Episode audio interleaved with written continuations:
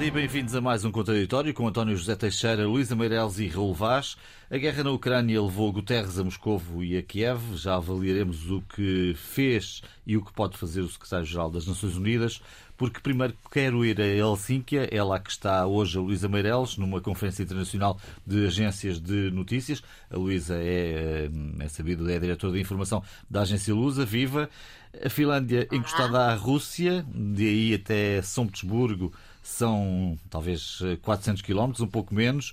Imagino que as conversas passem, eh, enfim, ao lado e mesmo nessa conferência internacional, passem muito pela adesão à NATO e também por todas as questões de segurança que se colocam após este ataque russo à Ucrânia, Luísa. Aquilo que mais me surpreendeu, confesso, quando aqui cheguei falando sobre este tópico com as pessoas, é a convicção com que efetivamente os finlandeses hoje dizem que uh, queremos entrar para a NATO. Uh, nós sabemos que a Finlândia uh, tem uma relação muito pragmática, ou tinha uma relação muito pragmática com a, União Soviética e depois Rússia, uh, desde os tempos da Segunda Guerra Mundial. Aliás, os finlandeses orgulham-se muito do facto de terem derrotado os soviéticos, porque e fizeram efetivamente numa, numa espécie de batalha uh, de algebarrota à nórdica uhum. ou seja, tipo uh, 300 finlandeses para 300 mil soviéticos, não é bem esta a correlação, mas enfim, uh, nas, nas, nas florestas geladas. Mas hoje uh, a relação que se tinha estabelecido, pragmática, de neutralidade, etc., ficou, foi-se deteriorando e, e hoje eh, como me disse uma jornalista com quem falei, eh, atingiu-se o ponto em que o ponto, não, de, o ponto não retura, ou seja, a questão hoje está a ser discutida, da, da, decisão de entrar na NATO, aliás, é uma questão que está a ser discutida no Parlamento, essa decisão só vai ser, uh, ou essa recomendação uh, do Parlamento só vai ser uh, em meados de maio, e depois retorna para o Governo, e depois para, para o Presidente, que aqui é o é o presidente que conduz a política externa, uhum. mas um, e o, a, a, ideia de que não há como voltar atrás é porque se, se o fizessem, uh, no ponto em que as coisas estão, a Rússia interpretaria esse dado como uma vitória dela e a NATO, por sua vez, jamais o entenderia, porque, tal como ela me dizia, se a invasão da Ucrânia pela Rússia não é um bom motivo para entrarmos na NATO, então o, o que é que seria? Ou o que, o que é que poderá ser? Bom, vamos falar aqui também de Guterres, Guterres que visitou Moscou e também Kiev, eh, cauteloso nas declarações, eh, diz ser prioritário para já resolver a evacuação de Mariupol. Uh, disse também que não atuou antes, porque só agora há uma chance, foi esta a expressão que utilizou, de conseguir resultados. António, como é que estamos? Uh, enfim, dois meses depois do início desta guerra, uh, este resultado de Guterres não é aquele que se desejava, mas também é difícil pensar que poderia ser outro. Talvez para responder diretamente à tua primeira questão, estamos mal. E, portanto, se estamos mal, eh, significa que não estamos a obter resultados. Não estamos em qualquer sentido, não há bons resultados em parte alguma. Eh, a única coisa assinalável, de facto, como louvável, é a capacidade de resistência do povo ucraniano. É, é nesta altura, eh, aquilo que há de mais louvável. Mesmo as sanções até agora, tendo sido fortes, eh, porventura não ainda suficientemente, pelo menos naquilo que pode eh, afetar mais a Rússia, que é quebrar-lhe o financiamento da guerra, e até agora eh, o Ocidente, a Europa em particular, sobretudo a Europa, tem financiado esta guerra. A realidade dos factos é que eh, as contas feitas eh, ainda Ainda ontem, Susana Peralta, no, no público hoje, assinalava isso mesmo. Eh, já vamos em mais de 46 mil milhões de euros. Eh, desde o princípio da guerra, desde 24 de fevereiro, já vamos em 46 mil milhões, ou mais de 46 mil milhões de euros pagos à Rússia pelo gás e pelo petróleo. E, portanto, este, este valor mesmo quando olhamos para o anúncio que ontem Joe Biden fez do maior, eh, da maior ajuda, eh, uma ajuda sem precedente eh, à Ucrânia, está prevista em 31 mil milhões, ele anunciou ontem, é o uhum. anúncio, é claro que se soma a outros. Nós estamos a ver a escala a que estamos. E, portanto, mesmo aquilo que a Europa fez em ajuda humanitária, mesmo em ajuda militar, eh, estes 46 mil milhões que todos os dias, hora após hora, estão a somar, dizem bem como aquilo que é a verdadeira sanção ela ainda não aconteceu e corre o risco, aliás, de dividir a Europa. Vamos ver nos próximos dias como é que a Europa reage eh, ao corte que já foi anunciado de gás à Bulgária e, e à Polónia. E este corte é, é, é, é, importante eh, num duplo sentido. Significa que a Bulgária e a Polónia não se vergaram a pagar em rublos e num esquema complexo de contas, eh, várias contas em euros, contas em rublos, Banco da Rússia a interferir neste, neste negócio. Ehm, estes dois países não se vergaram mas até agora. Claro, mas o, o, contrato terminava no fim deste ano. Já se sabia que eles não queriam a Bulgária e a Polónia validar o contrato. E há formas deles receberem gás. Ex exatamente. Gás russo até. Há formas de, digamos, passar ao lado, lado, Como, como na Alemanha se percebe também que há claro. essas tentações. Ou como a Áustria já anunciou que, enfim, vai pagar em rublos para, para ter gás. E esta é que é a prova de força e de coragem e de sacrifício real que se pode colocar em relação à Rússia. Isso não aconteceu, por isso é muito curioso quando viramos atenções para o secretário-geral da ONU, para ir ao encontro da tua pergunta, que lhe exijamos que ele resolva o problema que até agora ainda ninguém resolveu. Eh, eu não partilho a ideia que o secretário-geral da ONU seja o, o, o, grande herói, por ser secretário-geral da, da, ONU, e nós sabemos como é fácil passar de, de, bestial a besta, e portanto poderemos dizer o melhor que entendemos de António Guterres. E também de besta a bestial. Ou de besta a bestial, também não o inverso. E portanto nós devíamos ter em atenção que o secretário-geral da ONU quando, logo no primeiro dia da invasão, se pronunciou de uma forma clara, contundente contra a agressão que a Rússia perpetrou uh, à Ucrânia, ele pagou desde logo um preço sobre essa tomada de posição contra um país uh, uh, com direito de veto e um país membro do Conselho de Segurança. Porque desde logo, logo a seguir a Rússia o criticou violentamente e, obviamente, o preço a pagar foi limitar-lhe o espaço de manobra, como aconteceu até hoje, incluindo na visita que fez à Rússia e à Ucrânia.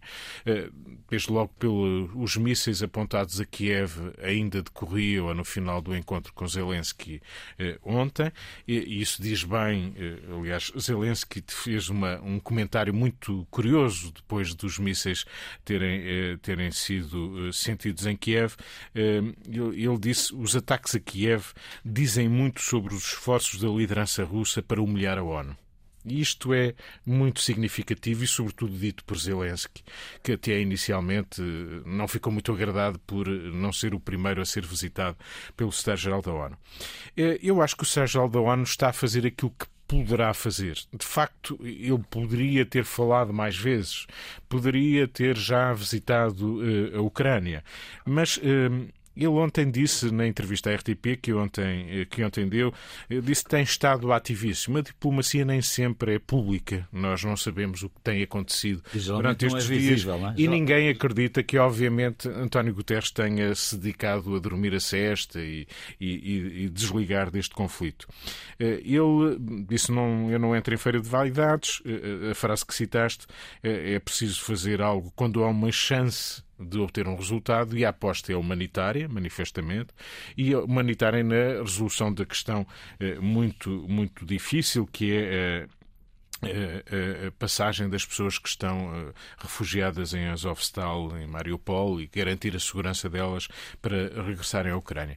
E até agora, não temos sinais de que isto possa acontecer em segurança, mas ainda está de pé essa possibilidade. Ficou de pé pelo menos um grupo de contacto que manterá, eh, digamos, a ONU ativa entre a Ucrânia e a Rússia, e isso, pelo menos, em termos de, de, de, das questões humanitárias que se colocam, será será positivo.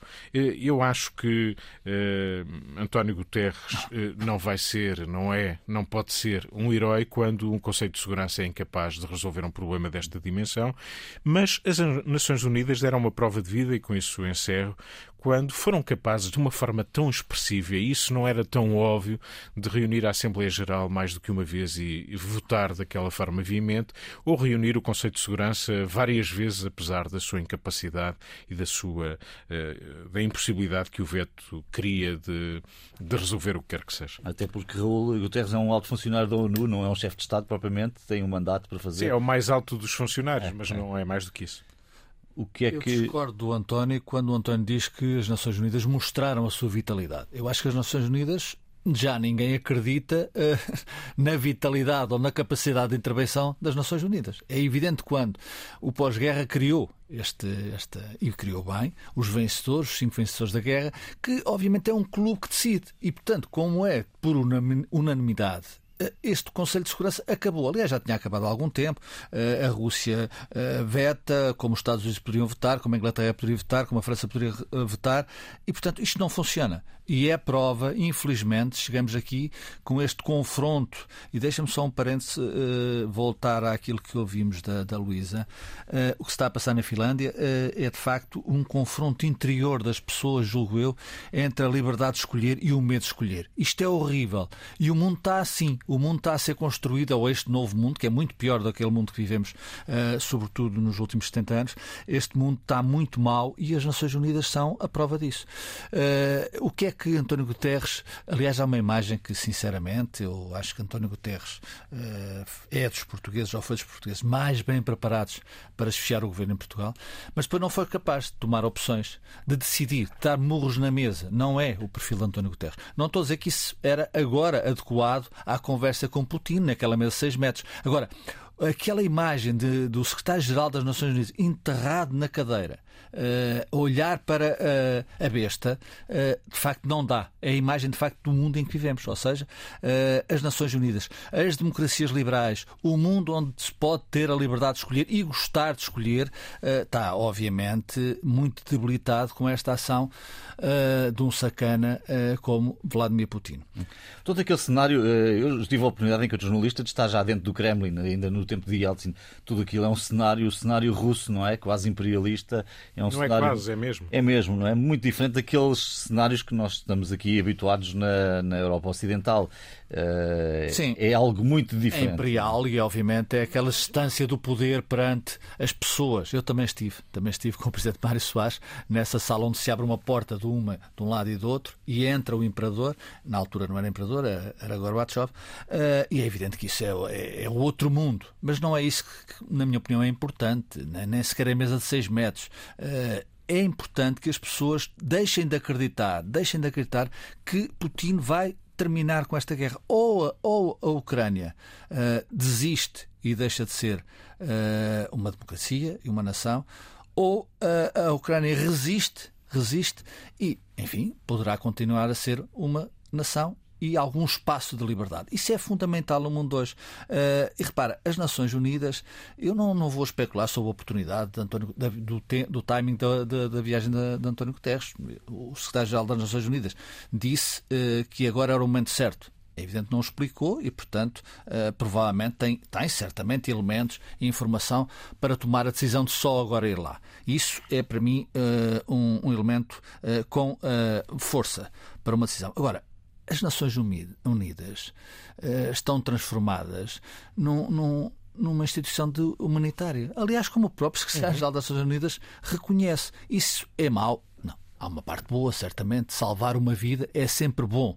Uh, se o secretário-geral das Nações Unidas conseguir salvar vidas com a sua intervenção, essa, esse perfil humanitário que António Guterres tem, isso provavelmente o único valor que hoje em dia as Nações Unidas têm neste mundo conturbado é bom. Agora, uh, não tínhamos ilusões. O problema é que um dos países envolvidos está, tem, tem direito de veto, não é? Sim, eu comecei por aí precisamente, João. Quer dizer, uh, por isso é que as Nações Unidas não têm. É, é, é Poderão intervir noutros é conflitos regionais mais pequenos, sei, mas, mas, mas, sim, mas das circunstâncias. Oh, Raul, permite-me que te interrompa. As Nações Unidas são a tradução daquilo que é uh, a realidade do mundo. Sim, claro, há 70 anos. Uh, mesmo na sua incapacidade de mudar essa regra sim, sim. que a torna muitas vezes inoperante. E há bocado, quando falei em vitalidade, não estava sim, a falar nesse sentido. Estava a falar de vitalidade no sentido em que, pelo menos, o pronunciamento na Assembleia Geral, onde todos se sentam, foi muito claro e teve uma maioria esmagadora de condenação. Isso foi claro. Agora, manifestamente o mundo é incapaz, nesta altura, de travar este conflito. Sim. Independentemente agora concordo. de falarmos das Nações Unidas, eh, que obviamente são a organização que temos, não há outra, eh, que poderia ter aqui algum papel mais relevante se as regras, se. Ter. Se, se, se, se, se. António Guterres chegou às Nações Unidas com a intenção de reformar as Nações Unidas. Não foi capaz, porque aquilo é irreformável. Ou seja, é depois levou com, com o Trump, outro sacana, que retirou dinheiro às Nações Unidas, e portanto vivemos num mundo de sacanas perigosíssimos. E esta é a realidade de hoje. Não acredito Claro que eu sou pessimista nestas questões. Hum. Não acredito que uh, Putin vá recuar. Não tem espaço de recuo. Portanto, ou haverá uh, uma derrota, uh, provavelmente com a intervenção da NATO, e isso será o pronúncio uh, ou, ou, o princípio da Terceira Guerra Mundial. Repare-se esta questão da Finlândia uh, não quer armas nucleares no seu território, mas é, é um desafio, é uma provocação também ao, ao Imperador. Portanto, provavelmente isto só uh, termina com um resultado tremendo, tremendo para o mundo, tremendo para aquilo. E nós temos que, só para terminar, e nós temos que aprender ou interiorizar que ou perdemos o mundo ocidental, e particularmente a Europa neste caso, ou perdemos algum do nosso conforto, algum do nosso estado social, ou então Putin vai arrasar parte da Europa e provavelmente questão da Moldávia, a Moldávia já está, já está, já está eh, no ponto de partida para ser ocupada. Eu quero voltar assim que já já já Luísa sei que queres intervir, mas okay. uh, António queria adicionar uma, uma coisa um muito rápida. Eu talvez ainda seja mais pessimista que o Raul nesta matéria. Sim, é eu acho que nesta altura ninguém está interessado em uh, pôr fim a esta guerra, por razões várias, ou porque a Rússia precisa de ser derrotada e há um impulso e uma uh, nesse sentido não deixar este conflito sem um sinal claro de derrota da Rússia, ou porque a Rússia eh, quer apostar todas as fichas em ganhar esta guerra, Sim. conquistando território, impedindo o acesso ao mar, o que for. Aliás, é o título e esta, e esta pulsão é um bocado paradoxal, porque nós o que estamos a assistir, e julgo que eh, é, um bom, é uma boa ponte para a Luísa, é que, no fundo, eh, a NATO, eh, todo este conflito começa por uma ideia de empurrar a NATO e a União Europeia para mais longe das fronteiras da Rússia. Mas curiosamente Mas o que está a acontecer, desses países, exatamente, o que está a acontecer agora é, obviamente, que a NATO tem que se aproximar para uh, proteger uh, uh, esses países que têm essa vontade. o gás já vimos que é outro paradoxo, não é que o gás financia a guerra e o gás é a dependência da Europa e é a razão de ser também em parte de, desta impotência. E portanto estamos num mundo de dependências em que, curiosamente, nesta altura, na minha leitura, não há sinais de alguém suficientemente interessado e com força para pôr fim a este conflito. Pelo contrário. Luísa, uh, sei que estás ansiosa à distância aí de Helsínquia para intervir. Uh, como é que é também verdade. se olhou para este encontro de Guterres com, com Putin? e tecnológicos. É. Uh, estivemos, estivemos juntos, de resto, há pouco referi essa nossa, a minha participação como jornalista numa visita de Cavaco a Yeltsin. Também estavas é na altura pelo Expresso. Sim, e nessa altura o Kremlin uh, continuava na mesma, ou seja, imperial, não é imperialista, sim. mas sim imperial. Eu não me esqueço nunca do facto das maçanetas das portas do Kremlin, as pessoas serem do tamanho das maçanetas das portas do Kremlin. Portanto, aquilo é uma outra dimensão. Mas, independentemente disso, uh, eu acho que o António tem razão. Ninguém quer a guerra, ninguém quer a paz agora, porque os Estados Unidos, com os tais 31 mil milhões de dólares uh, e cada vez com um armamento mais sofisticado, ofensivo, dado à Ucrânia. A Ucrânia está a combater e, e está a combater por si, pela sua sobrevivência, e a Rússia está a combater para não perder a guerra. Porque, e isso é outro lado que eu acho que isto já começa eu não sei se toda a gente que quer a guerra acha que vai vencer a guerra e colocar a Rússia numa situação, e espero que não seja essa, da tal ratazana que depois ataca toda a gente, como eles passam a vida. Aliás, os russos avisam de que isto vão ser consequências imprevisíveis e vai ser uns ataques relâmpagos, etc. E que a Terceira Guerra Mundial pode estar perto. A verdade é que nós não sabemos o que é que vai acontecer, mas que o aumento da guerra é, é aquilo que é previsível. Por outro lado, a história russa também demonstra que quando a Rússia perde uma guerra, depois pode haver mudanças muito piores. E como dizia um, um especialista russo em questões russas uh, aqui na Finlândia, uh, cada vez que isso aconteceu, houve mudanças de poder na Rússia e estas podem ser muito desagradáveis, podem ser para pior. Portanto, nós vamos voltar. Uh, tudo isto encerra para nós um grande mistério, quer dizer, a imprevisibilidade. Quanto a Guterres, eu acho que ele não tinha muito. Uh, nós nos lembramos, aliás, que foi muito desagradável, já em fevereiro, quando Guterres tomou a posição na ONU, ele foi repreendido publicamente por Lavrov por não, por não ser imparcial. Portanto, uh, isto agora completou-se esse quadro, com a tal mesa de 6 metros gigantesca em que vimos de facto Guterres afundado num, num, numa, num cadeirão. Mas uh, uh, não é Guterres, é as Nações Unidas. Eu aí acho que estou de acordo com o Raul, quer dizer, são as Nações Unidas que não têm força. O Conselho de Segurança fracassou, tal como disse, não podia deixar de fracassar, porque é aquela a composição dele, tal como disse Guterres, e portanto acho que os esforços de paz de Guterres simplesmente uh, vêm num tempo em que ainda não se quer a paz ainda, ainda, ainda só se está a fazer a guerra. E, e, e, eu não sei até onde é que isto vai, não é? Mas para já uh, a Rússia está a resistir e, portanto, vamos ter mais guerra e mais guerra. A resistir e os ucranianos também thanks God. É? A Rússia está a atacar e os ucranianos a resistir. Há uma, há uma não, a Rússia está a resistir. Não, a Rússia está a resistir a ser derrotada, quero eu dizer. Sim, mas, está... mas, está... a atacar, está a atacar, está a matar pessoas a, todos questão... os dias. Claro. Aquela provocação de Putin mandar lançar dois mísseis uh, de longo alcance para Kiev com o secretário-geral das Nações Unidas lá, diz tudo de Putin. Portanto, é um, é um pois, provocador. Mas, isso, mas é um Essas provocador. coisas eu prefiro deixar, eu prefiro deixar para os especialistas militares, que às vezes não, as coisas não são o que não, parece. E não faço ideia o que Especialistas militares, oh, oh Luísa, mas especialista, eu tenho visto. Ontem confessou-se chocado. Não, não, há nenhum especialista Exato. que não fique chocado com aquilo. Viva, boa tarde de novo e bem-vindos à segunda parte deste contraditório. Melhor equipamento e perspectivas de carreira, no fundo, Forças Armadas com capacidade para executarem as missões que lhes são atribuídas. Foi este o sentido do discurso de Marcelo Rebelo de Sousa no 25 de Abril. Já voltou o Presidente da República a este assunto na quarta-feira, anteontem, dizendo que não podemos viver sempre no tempo da Troika, sem promoções, sem a reparação do material uh, que está danificado nas Forças Armadas. Temos de saber uh, responder aos desafios que nos são colocados. António, uh, claro, este é um tema caro ao chefe supremo das Forças Armadas. Exatamente, era por aí que eu ia dizer, é o Presidente da República e o Comandante-Chefe. Mas é um tema, a forma como olhamos para as nossas Forças Armadas. Claro que é um tema e tem a ver com o que falámos há pouco. Uhum. Isto é, uh, o mundo hoje chamou de novo a atenção de que este é um tema uh, perpétuo, um tema de sempre da história da humanidade. É, nós... Chegámos a achar que era para organizar vacinas. É, nós de vez em quando, eh, também, mas já vou a esse ponto, eh, nós de vez em quando convencemos que a paz eh, de repente reinou e a guerra acabou e pronto. E o admirável mundo novo, não no sentido em que foi, foi conceptualizado, mas o mundo da paz perpétua, não é? Que o Kant, de que o Kant falava, que é um adquirido. E, portanto, a guerra ficou para trás era do tempo dos nossos antepassados e nós vivemos em paz e o futuro será sempre a paz. Ora, percebemos que não. E percebemos que hoje eh, falamos que regressou o século XIX, não é? Eh, Guterres dizia que a guerra no século XXI é inconcebível. Uhum. A gente convenceu-se que o estado da civilização já tinha anulado as guerras. Ou então havia umas guerras longínquas lá nos países do terceiro mundo, eh, ingovernáveis, ou daquelas que, que a gente, pronto, tolerava.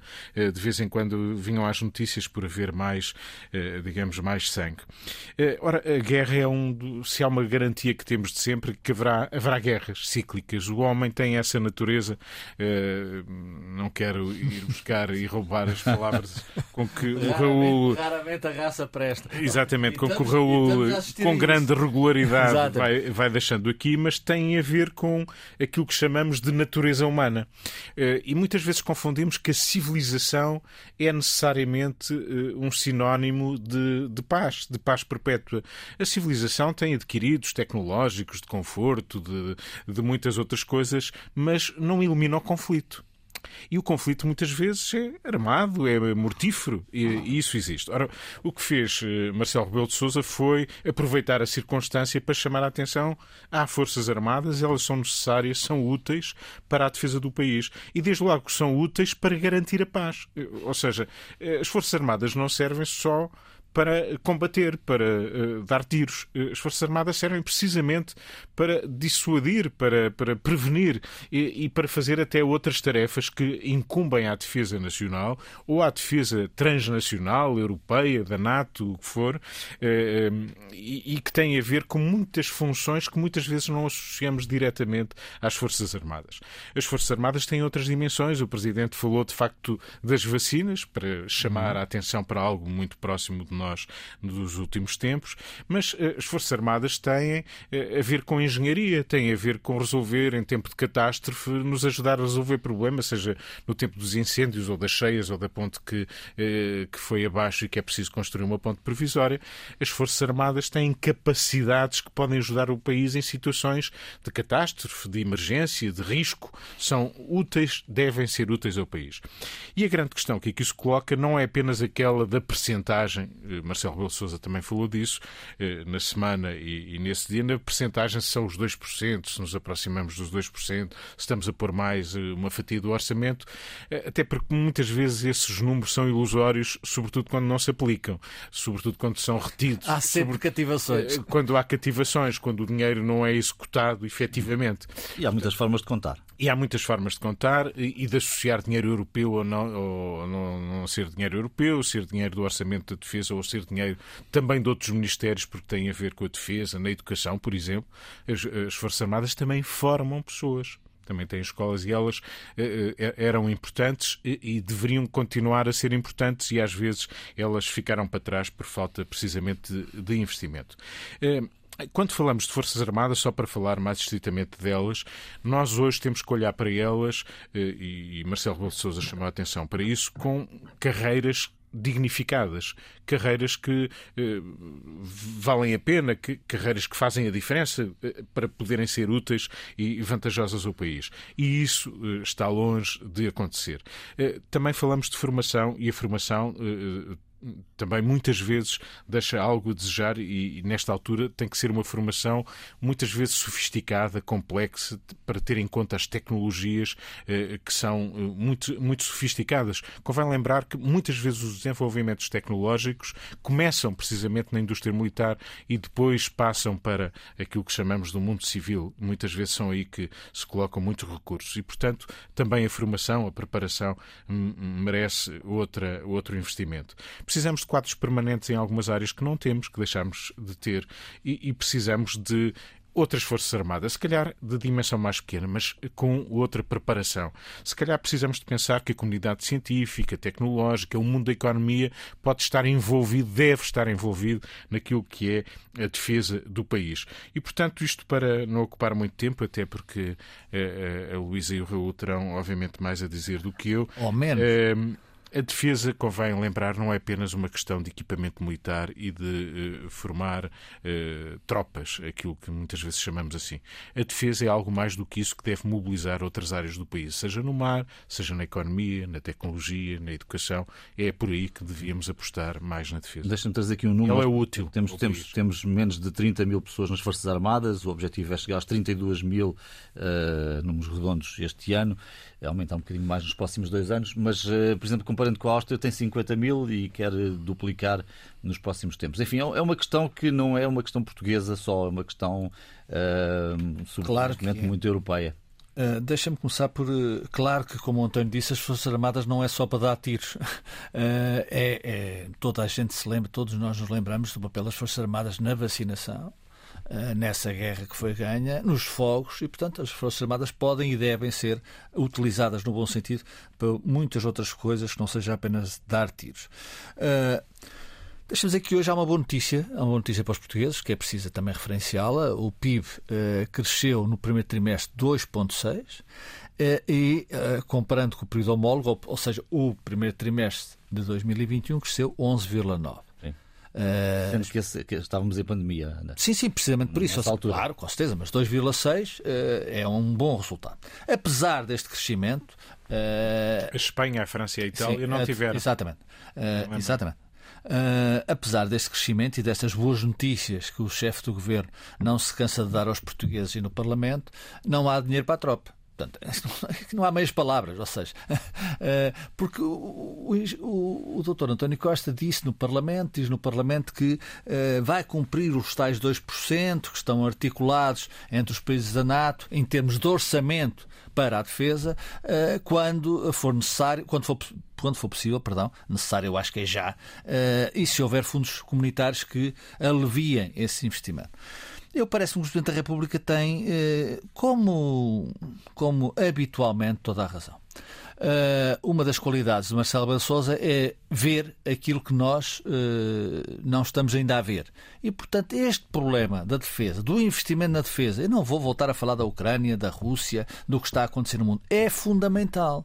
Uh, é evidente que isto não, ah, tem que se fazer escolhas. Mais uma vez, tem que se fazer escolhas. E a escolha é, provavelmente, entre retirar alguns pós, por exemplo, ao Serviço Nacional de Saúde, retirar alguns pós que tem um orçamento na ordem dos 14 bis em 22. É muito dinheiro.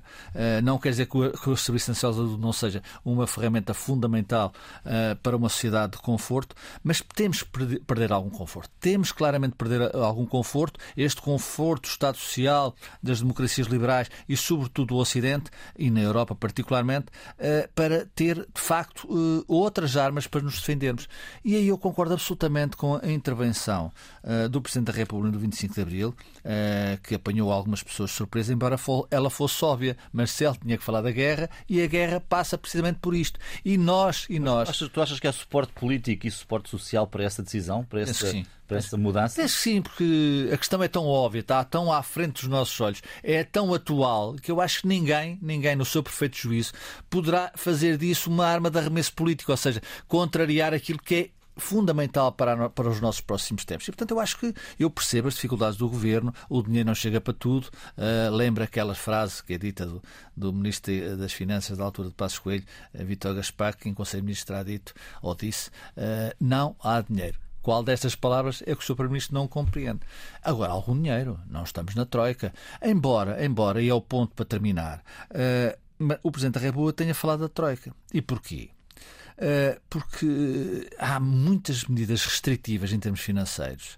Há muito, tem havido muitas cativações. Tem-se, e bem, tratado muito da dívida, embora ela seja a 12 maior dívida do mundo, a 12 maior dívida do mundo, a portuguesa.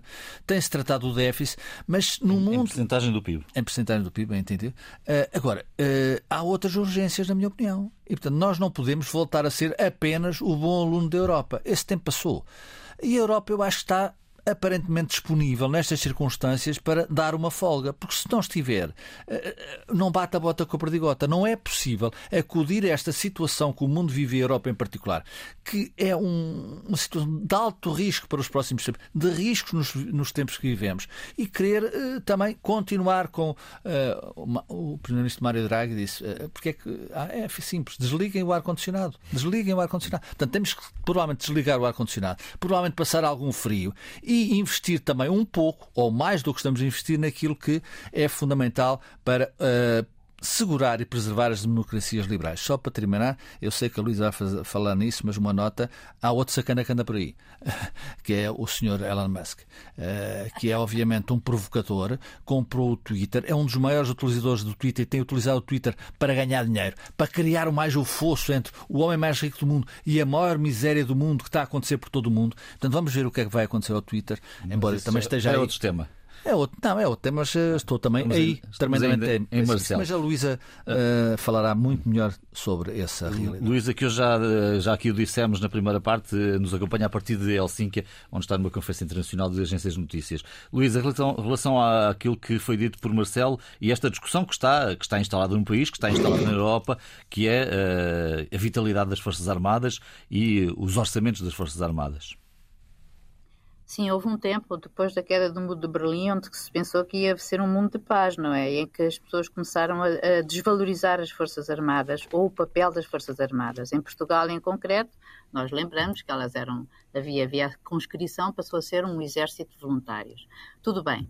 Uh, hoje é essa a tendência geral, embora haja alguns países, olha, uh, como na Finlândia, onde existe um grande número de reservistas, 900 mil reservistas, um, para um exército de 280 mil. Uh, agora, a verdade é que nós, que temos os tais à volta de 23 mil, ou entre 23 e 26 mil, jamais vamos chegar aos 32 mil, por uma razão simples, é porque não é, o problema das Forças Armadas em Portugal não é a falta de voluntários, eventualmente, porque até os há, o problema é retê-los. A maioria dos voluntários, um, ou a maioria daqueles que são contratados, porque num exército de voluntários as pessoas são contratadas, não é? Que as pessoas candidatam-se e depois têm um contrato que no máximo dos máximos dura até oito anos, e que, mas a maioria dos que saem, saem ao fim do primeiro ou segundo ano. Ou seja, não se revêem numas Forças Armadas que não estão modernizadas. Agora, e que estão mal remuneradas. Um... E, e, que estão mal remuneradas. Exato.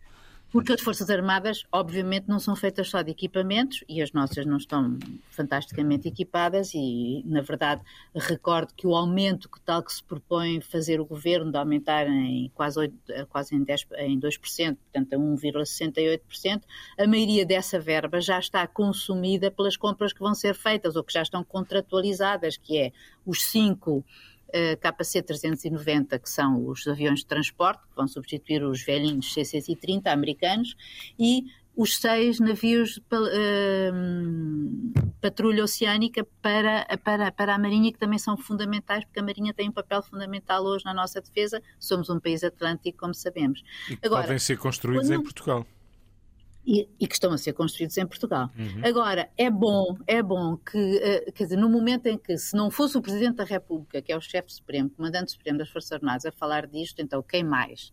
Uh, porque, efetivamente, nós estamos aqui a discutir a guerra, a possibilidade desta guerra se, uh, é um conflito na Europa e de poder vir ainda a ser mais global.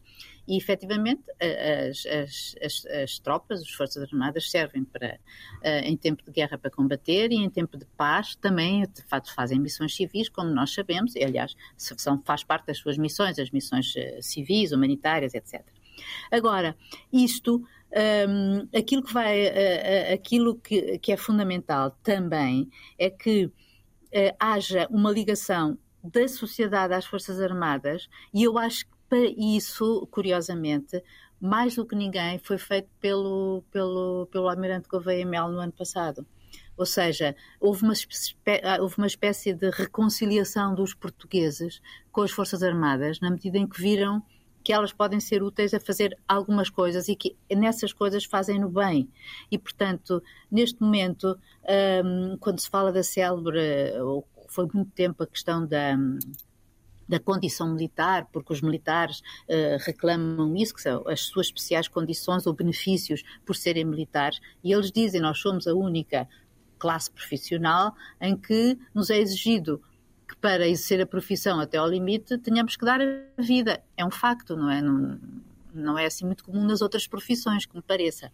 Mas um, ehm, isso hoje é, é, é e Portugal já está a participar no esforço de guerra, não estou a falar de, enfim, do, do, dos armamentos que enviamos, mas também temos uh, militares na, na Roménia. Não sabemos como, uh, se, não, se não vamos ser chamados digamos assim, a contribuir com mais, tudo depende de, de, de, de, como isto tudo evoluir e, portanto, acho muito bem que se pense nas Forças Armadas, nos seus salários. Ainda há não muito tempo as Forças Armadas eram equiparadas a magistrados e a, e a professores catedráticos. Hoje, os únicos que ganham alguma coisa, digamos assim, uh, ou que estão uh, nesta tabela francamente destacados são os magistrados e nós sabemos porquê. Uh, tanto os professores catedráticos perderam poder de compra, as Forças Armadas estão mesmo no, abaixo da, uh, da escala. Mas repito, é fundamental, não tanto, é angariar jovens, portanto, tornar as Forças Armadas mais, haver uma maior ligação, mas depois retê-las, porque não é com salários baixos nem com más condições que é possível reter. Portanto, se, se, se finalmente se verifica que as, uh, os jovens aderem às Forças Armadas, mas depois ao fim de um ano ou dois se vão embora porque ficam desiludidas, bom, é porque as coisas não estão a funcionar bem, não é? Portanto... E não há solução, não há solução. Não Bom, há solução. estamos uh, à beira do fim do programa de hoje. O que fica por dizer, António? As eleições francesas, Macron uh, ganhou, revalidou o seu mandato presidencial. Uh, é a primeira reeleição em 20 anos em França, o que também diz alguma coisa de, daquilo que se passava antes. É mérito de Macron, mas esta vitória tem um mas muito, muito grande. E o mas é, tem uma França absolutamente dividida, em tensão, não há estado de graça para Macron, eh, foi porventura encarado por muitos como o mal menor, cresce a legião de descontentes, encolorizados ou não, os que não se sentem representados, os que ficam para trás na globalização, os que desconfiam da União Europeia, os jovens tentados por soluções radicais. Há eleições legislativas em junho.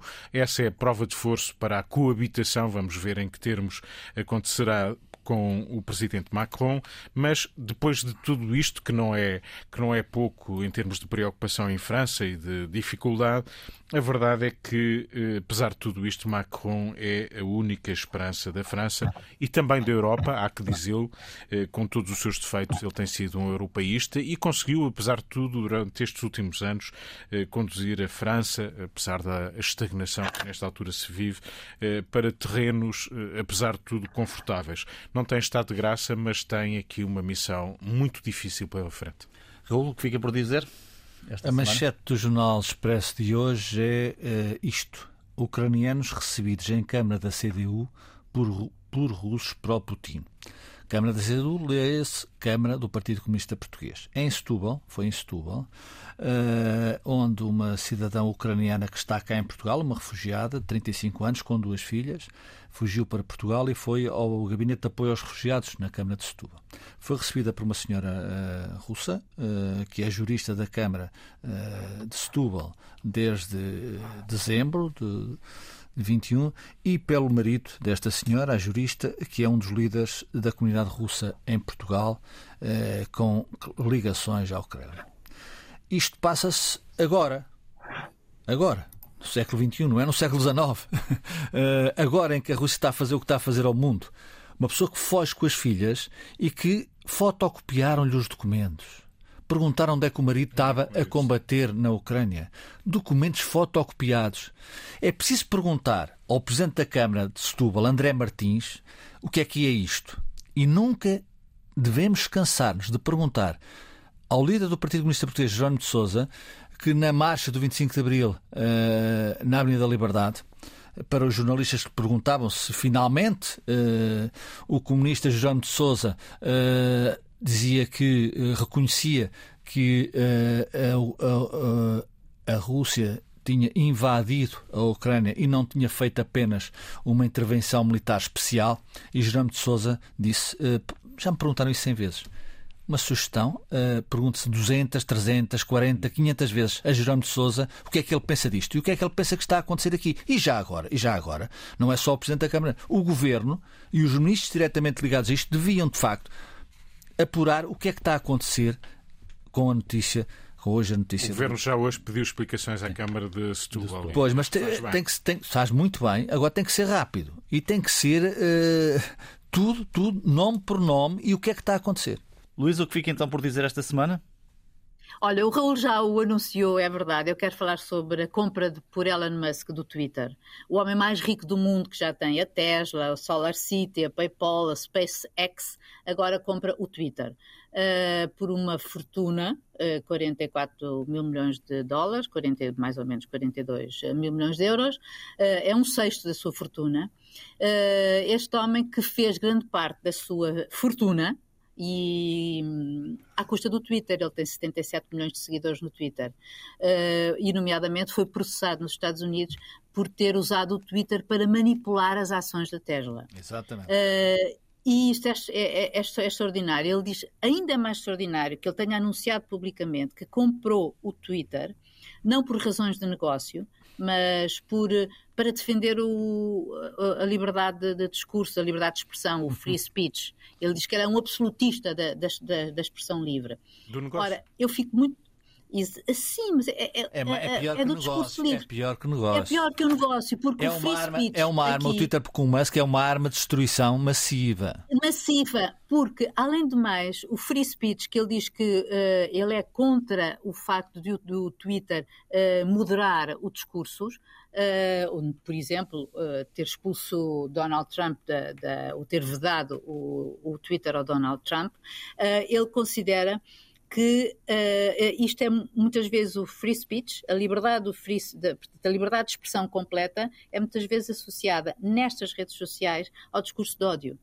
E, portanto, não sei se é que ele agora vai começar a fazer. Para concluir, uh, Luísa. Ele, ele anunciou também que ia, vai mudar o, o algoritmo uh, e eu não sei uh, o que é que nos vai esperar de o homem mais rico do mundo, que é considerado, uh, além do mais, não excêntrico no mau sentido. Enfim, os trabalhadores até o acusam de discriminação racial, de assédio, etc, etc, retaliação. vamos ver o que é que acontece ao Twitter com o seu novo dono. Ficamos por aqui esta semana. Bom fim de semana, boa semana. Voltamos sexta-feira.